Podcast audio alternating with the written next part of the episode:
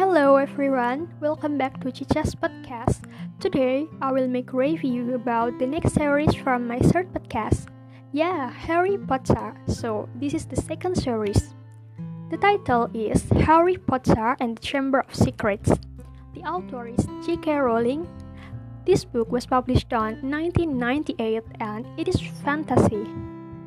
This book starts with Harry back at a Privet Drive he has been writing to his friends but has not been receiving letters back. This has really isolated him. Now that he has experienced the wizarding world, he wants nothing more than to return to it. However, a house elf named Dobby appears and tells him not to go back to school and that something really bad will happen there this year. Harry finds out that Dobby has been holding back his letters and chases him discusses him to interrupt the dinner parties aunt and uncle are having when Dobby uses a hover charm to float a cake over one of the guests' head and drop it. This leads Harry to get in trouble and he gets locked into this room. Eventually, Ron Weasley and his two brothers, Fred and George, come to rescue him and take Harry to their home. This leads to the return to the magic setting that the Diagon Alley chapters of the previous novel had, but this time in a more hummy situation, which is very refreshing. It also allows us to learn more from several new characters that were not touched on every much aside from names in the previous book.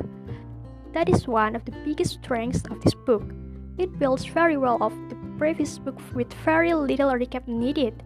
The initial shock the magical world is gone. Now, it's time to expand on it and really begin to grow the wizarding world. The section in Diagon Alley for this book takes on the idea more heavily of celebrities in the wizarding world with Gilderoy Lockhart, an author who has achieved many fantastic tasks. We also see the view of another section of the wizarding world for the first time. This is the darker side, the evil side if you will. If introduces some more of Malfoy's family and also shows how the wizarding world also has political divides. This fictional novel with a magical theme leads readers to enter into an imaginary world invited to generate imagination. The presentation of an interesting plot, where at each stage of the novel will make the reader curious to read the rest of the story. This novel can be read by all people from children, teenagers, and adults because J.K. Rowling uses language that is very easy to understand. The drawback of this novel is just in characterization.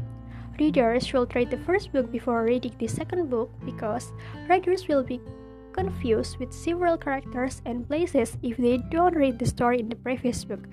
But also, overall, it is amazing. So you must read it too.